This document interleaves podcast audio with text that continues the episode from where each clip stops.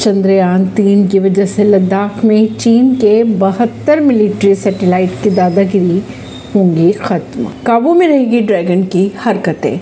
बात करें अगर लद्दाख व दूसरे क्षेत्रों की तो चीन ने बॉर्डर पर नज़र रखने और भारतीय सेना की गतिविधियों का पता लगाने के लिए बहत्तर मिलिट्री सैटेलाइट छोड़ रखे हैं। चंद्रयान तीन की सफलता के बाद अब ड्रैगन की दादागिरी खत्म की जा सकेगी। विकास की नई राहें खुलने के अलावा चंद्रयान तीन की कामयाबी, बॉर्डर की सुरक्षा के मोर्चे पर भी काफ़ी मददगार साबित होंगे। लद्दाख व दूसरे क्षेत्रों की अगर बात की जाए तो चीन ने बॉर्डर पर नज़र रखने और भारतीय सेना की गतिविधियों को पता लगाने के लिए मिलिट्री सैटेलाइट छोड़ रखे हैं। वहीं अगर चंद्रयान तीन की अगर बात की जाए तो इसकी वजह से ड्रैगन की दादागिरी तो खत्म की जा सकेगी। शत्रु राष्ट्र की हरकतें काबू में रहेंगी। स्पेस कमीशन के सदस्य के अनुसार चंद्रयान की सफलता के बाद चीन, जो बहुत कम अंतराल पर बॉर्डर के किसी न किसी हिस्से में घुसपैठ का प्रयास करता रहता है, उसकी सेना की मिनट टू मिनट मूवमेंट का पता लग सकेगा। भारत, चीन को अपनी क्षमता दिखा सकता है। बात करें अगर पाकिस्तान और दूसरे देशों की सीमाओं की तो वहाँ भी सटीक तौर पर निगरानी की जा सकेंगे। ऐसी ही खबरों को जानने के लिए जुड़े रहिए जनता सरिश्ता पॉडकास्ट से। परवीन दिल्ली से।